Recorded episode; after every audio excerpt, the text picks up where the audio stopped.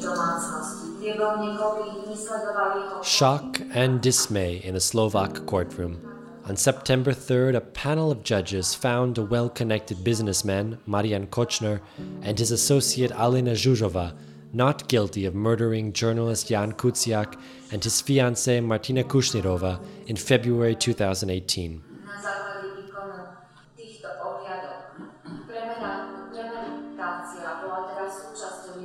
This was the most watched trial in Slovakia in a generation Kuciak and Kushnirova's murders sparked the biggest protests since the fall of communism 30 years ago, with demonstrators forcing out the Prime Minister, Interior Minister, and Chief of Police, angry over what they saw as mafia type structures ruling the country.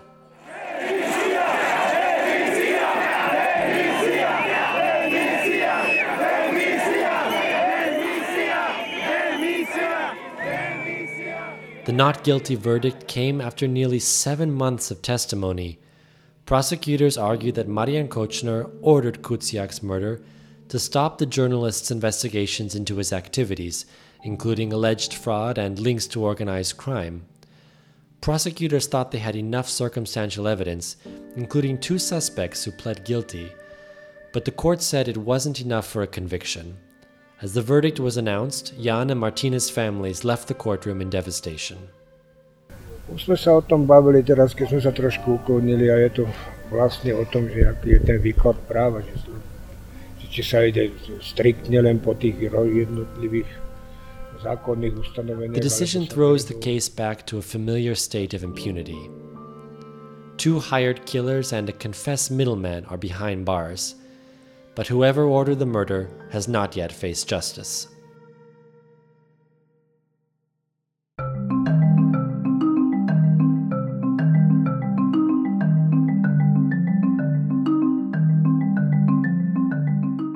This is the first episode of the Press Freedom Files, IPI's new global press freedom podcast.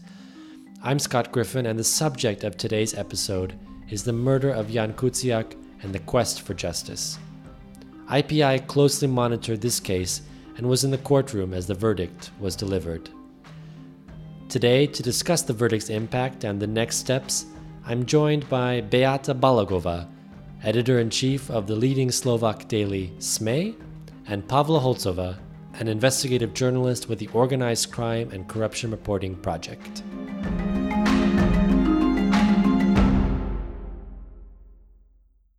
Hello to you both, and uh, welcome to the the Press Freedom Files IPI's podcast. Uh, thanks very much uh, to both of you for being here.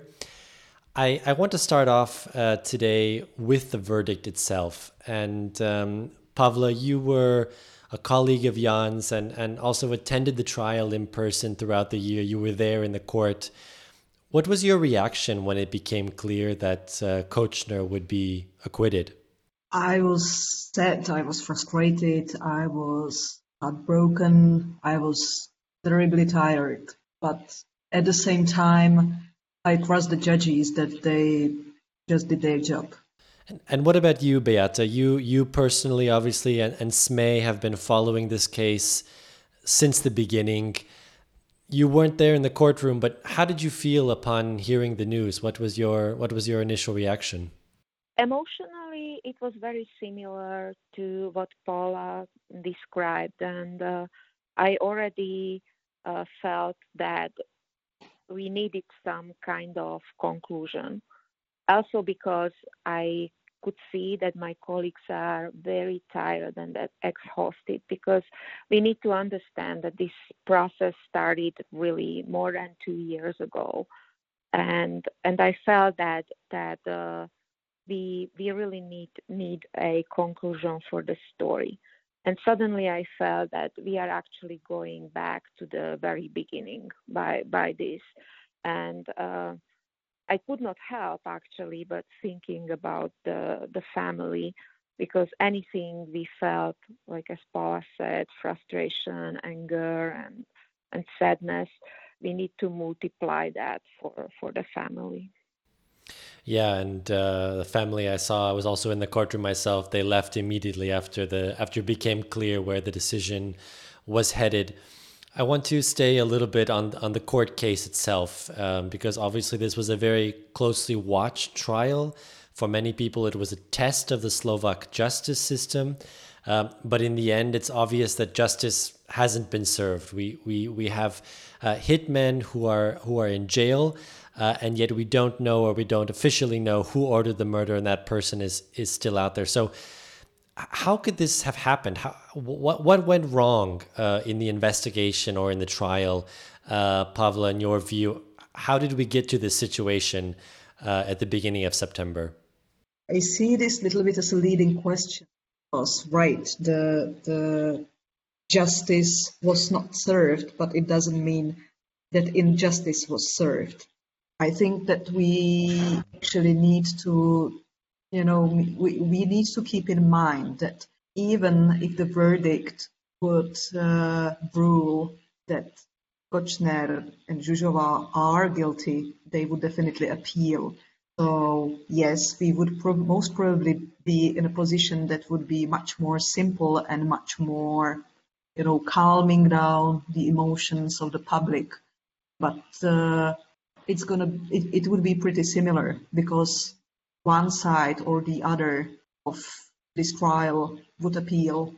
So yeah, we we don't have the the catharsis of the case so far, but we need to be patient.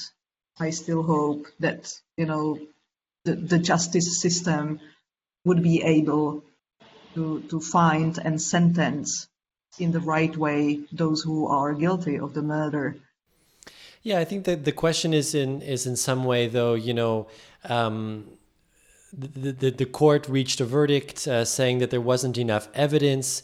Um, how do you see this, Beat? I mean, was there not enough evidence? Uh, did something perhaps go wrong in the investigation or the prosecution? How did we get to this point, though? Kočner definitely and, and Zsuzsová, they definitely benefited from the doubt and and this is a, a quite a regular situation in penal uh, processes that if the court cannot unambiguously build up the case and feel that there cannot be any alternative versions of, of what happened and what how the, the prosecution constructed the story, then uh, they don't say uh, guilty, but they, for now, free the, the accused of of uh, the the guilt. And and this is what happened. And it was very important what Pavla said uh, at the beginning that that uh, she trusts the, the judiciary and and she trusts that the judges are going to work on it. And i think that that uh, it is a hard work now to to explain the public that that we need to be patient and and that the court uh, operates outside of categories of you know revenge and anger and and even societal pressure. And uh, it was for me it, it was very interesting and important that right after the trial peter Bárdy uh, the boss of, of Jan Kuciak and friend, he said he he still believes Kočner is guilty, but he's going he's not going to attack the court. And uh, for for us journalists, still it doesn't mean that we cannot analyze the the decision. And I think this is the role we are facing now. That that looking at uh, taking a close look at, at the decision of the court and also perhaps uh, thinking more about the process itself, going back and and uh, take a couple steps back and and uh, try to rethink the whole process. Maybe going back with more doubt, uh, you know, and and look at how the prosecution prosecution proceeded. So it definitely means more work also for us uh, journalists, and uh, but it doesn't mean that now like it would be good to attack the court and, and say that they, they are corrupt uh, because uh, even if uh, you know the trust in judiciary in Slovakia is just like uh, terribly low, it would be like uh, even uh, a further step towards you know creating chaos in, in the society. Yeah, how has the public seen the verdict? Actually, you mentioned there's a general low trust in the judiciary. Perhaps people were surprised uh, by the verdict. Uh, what have you? What have your readers? How have your readers reacted uh, to this, Beata? I think uh, that there was a massive disappointment, and I could see in, in reactions that that uh, the larger part of the society did expect that uh, that uh, justice is delivered once Kočner is behind the bars. And actually, what, what the good news is for, for everybody who, who wishes so that he remained behind the bars. So it, it added a little bit hope to, to people that Kočner wasn't uh, the next day uh, released from from custody. But but yes, I mean, and, and it, it added up to the public pressure under which the, the court operates. And and when I was thinking about the position of the judges, I, I didn't envy them for a second. But I I also have to add that that uh, still, I mean, uh, not a single thing changes about how we view Kočner. Kočner remains a crook.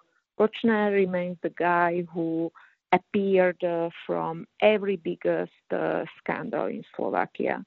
Kočner is the guy who really bribed uh, and corrupted the judges and and the former prosecutor general was almost like his uh, employee employee. And and this has not changed. I mean we still believe that this is so and uh, and uh, we just need now to to wait until until the process continues and make sure that we continue watching and continue reporting um, Pavla, I want to come back to you. You were you worked with with Jan before, and you were also uh, after the murder uh, collaborating with other journalists uh, to continue the work that he was doing, and and also obviously investigate uh, this crime. Can you tell us a little bit about about the work that was done after after the murder, and and and and, and what the importance of that is for you? Right after the murder, we needed to finish the, the article that was concerning then Slovak Prime Minister Robert Fico and his possible links to Ndrangheta. We've been able, enormous effort, to, to finalize it and publish it within three days after the murder. And then uh, only later, by the end of 2019, 2019, we have started a project that today has a nickname Kočner's library uh, because we were able to, to get a copy of the data collected by the police during the, the investigation of the murder. And uh, with this data, we, we started to, to actually expose much more stories within this project. And actually, Bea and her team are part of the project. And I think it really has some impact in Slovakia.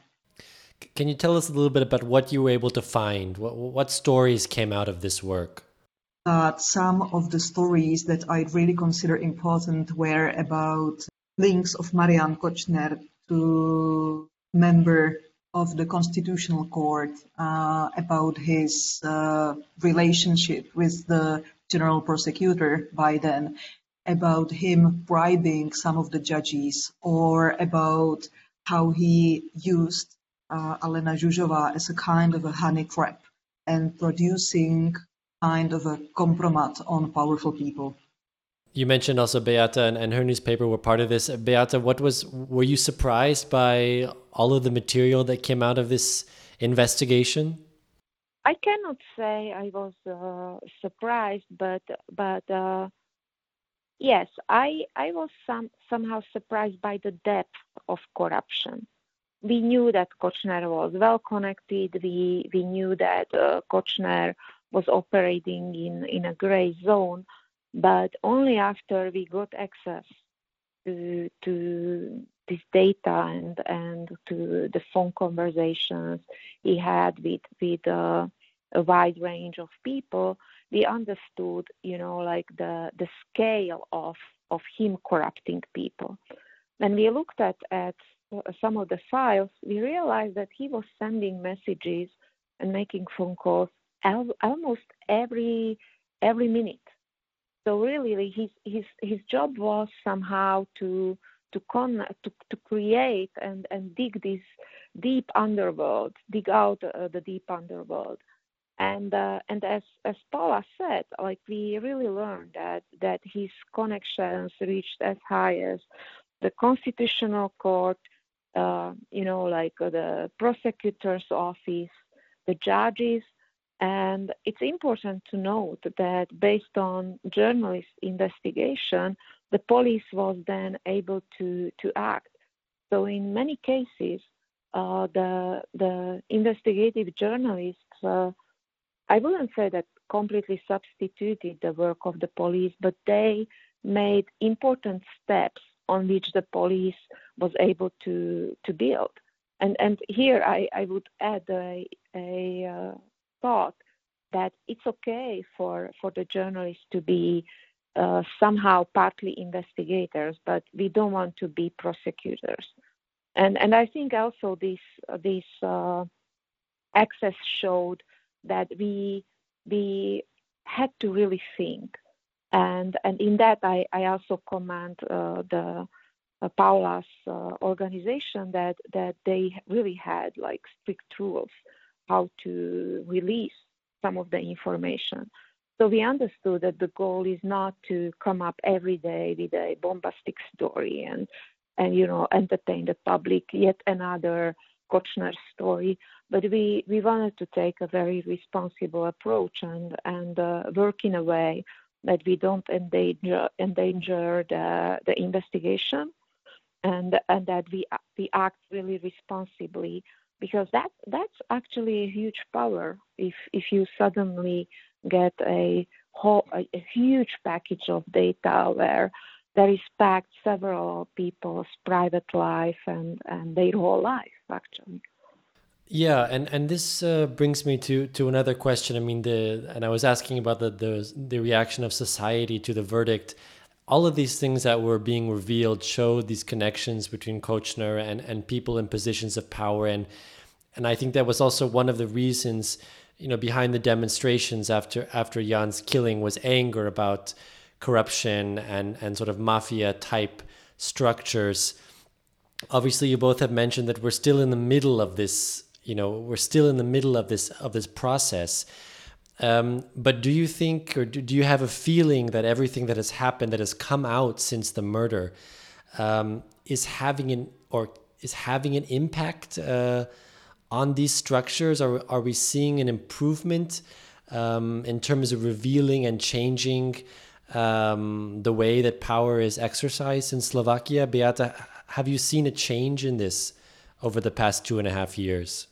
Of course, if not else, like uh, Robert Fico, who, you know, constantly denied and, and refused any responsibility for for the murder of the journalist. He's no longer a prime minister, and I mean it's a big thing. We for a whole decade were writing about his corrupt activities, and and suddenly he's not there. And it was possible only because the society realized how a serious thing it, it, it was that in a country where where you know we thought that okay it's bad enough that that uh, um, politicians verbally attack journalists, but we had not expected that that uh, even someone would murder a journalist. Also, there is a massive uh, investigation into activities of judges and their contacts. Uh, several judges are now in pretrial custody, and it is the result of of uh, Jan's work and, and the subsequent response from the society and and the fact that this massive uh, public pressure actually made impossible for for uh, politicians and, and people at, at powerful positions to pretend that nothing nothing has happened. So yes, there we are on the road of improvement, but but uh, still there is so much work to do in reforming the prosecution. You know, like ensuring that the corrupt judges are actually, um, you know, taken to court and, and they are punished. How about you, Pavla? Um, even with this bump in the road, uh, with with the acquittal, uh, do you see a sustainable um, a sustainable change uh, that's coming out of the reporting that you and others have been doing? I do see, even not I'm all the time or always happy with the impact of the reporting. Uh, I see it as a progress. And let me just mention one more thing that actually I see the ruling of the judges as a sign of independence of the Slovak justice, that there are still judges who can actually stand the pressure from public or from media or from any kind of political will and rule according to according to their best decision or responsibilities. So yes, I see that Slovakia is changing and and let's hope it will go up to the end the right way. No, and I, I completely agree with the point that both of you have made about I think about the, the, the, the judges and the court also showing independence from from all sides, um, and uh, it's it's one aspect of the of the decision that probably hasn't been so clear or, or covered so well uh, in the international reporting.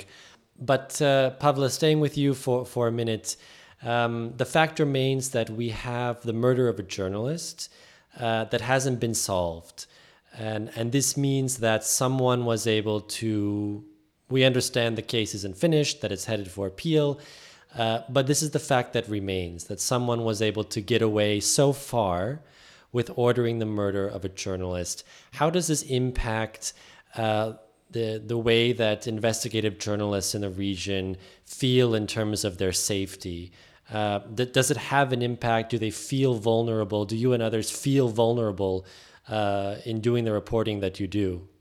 Actually, I can't really speak for journalists in general, but yes, it somehow affected me a bit because it didn't prevent me from doing my job, but I try to do it more carefully. Uh, I am trying to, to always let someone know where I am, what kind of interview am I doing, if it may be uh, dangerous or not, uh, what they should do in case I wouldn't reply to their messages within 60 minutes and so on. So yes, we are probably the journalists more aware that something that we can't imagine that could happen in our region actually happened. How do you see this, Beata, as the editor of one of the, the biggest papers in Slovakia? How how big of a concern is is safety in the in the wake of this case?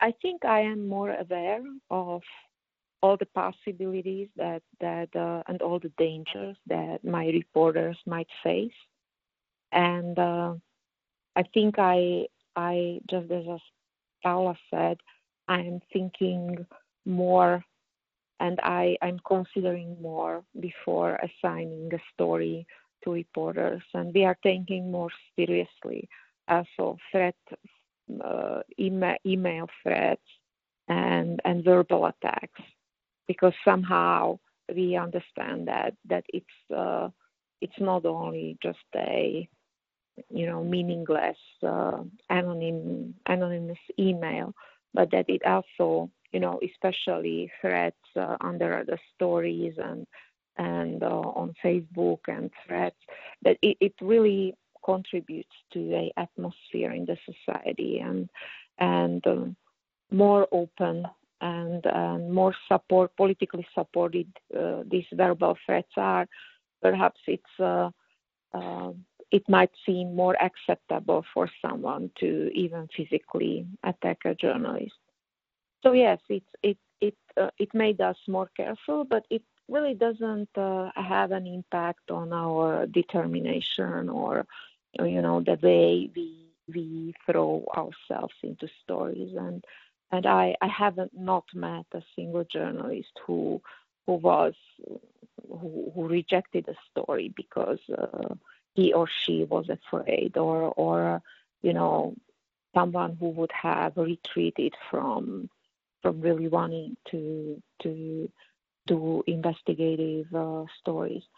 More more uh, I think larger impact uh, is is the exhaustion and and you know that the fact that after two years I can see that even my colleagues are are are getting tired like like not tired in in a mental way that you know like i'm tired of it but really uh, it it has been such an exhausting two years. And and it was like a continuous work. I mean we had to deal with Kočner almost every day and we can see it also on the readers and and and this gets back gets us back to the trial and and the, the verdict that that uh, part of the response is also that that uh, the public is tired, and and uh, that uh, basically we were feeding Kočner stories to the public, or like almost every day, and and that people feel that we need some light at the end of the tunnel now, and and we need to feel that some type of justice is being done. I want to end by asking you uh, precisely what makes you feel still optimistic uh, that justice, that there will be justice uh, for the families. And, and, when I mean justice, I mean that that at the end of the day, someone will be held accountable for for ordering for ordering the murder. I think it's the fact that the society moved ahead I think it's the fact that that uh, we saw those demonstrations and and I I don't think that the the society would take in a situation that that uh, you know the mastermind of of uh, the Kuciak murder escapes uh, punishment. And also we we do already have a very traumatizing case like the kidnapping of the son of uh, the former president. And it's like uh, 25 years on and and it's still left unpunished. And so i don't think that this society is ready to take on yet another such case. So i think there always be public pressure to to have this case wrapped up. And um, I, I'm also hopeful that you know the prosecution and, and the investigators uh, will just go back and and uh, that they will be able to to come up with with new evidence and um, to give more support to to the story they present to the court, or perhaps the the Supreme Court will see the the whole process uh, more convincing and that they they basically will return the case to the to the special court. Pavla, how about you? What what uh, what makes you feel hopeful still that this case will have a positive ending in terms of justice? Because I believe that the evidence is there, the case file. It just needs to be probably presented in a more convincing way. That's what keeps me hopeful. Well, we'll see what happens as, as the case heads to appeal at the Supreme Court. Um, I want to thank uh, both Beata and Pavla for joining us today on this episode of, of the Press Freedom Files, IPI's Global Press Freedom Podcast. Uh, thank you very much to both of you for this interesting and important conversation. Thank you. Thanks for inviting us. Bye bye.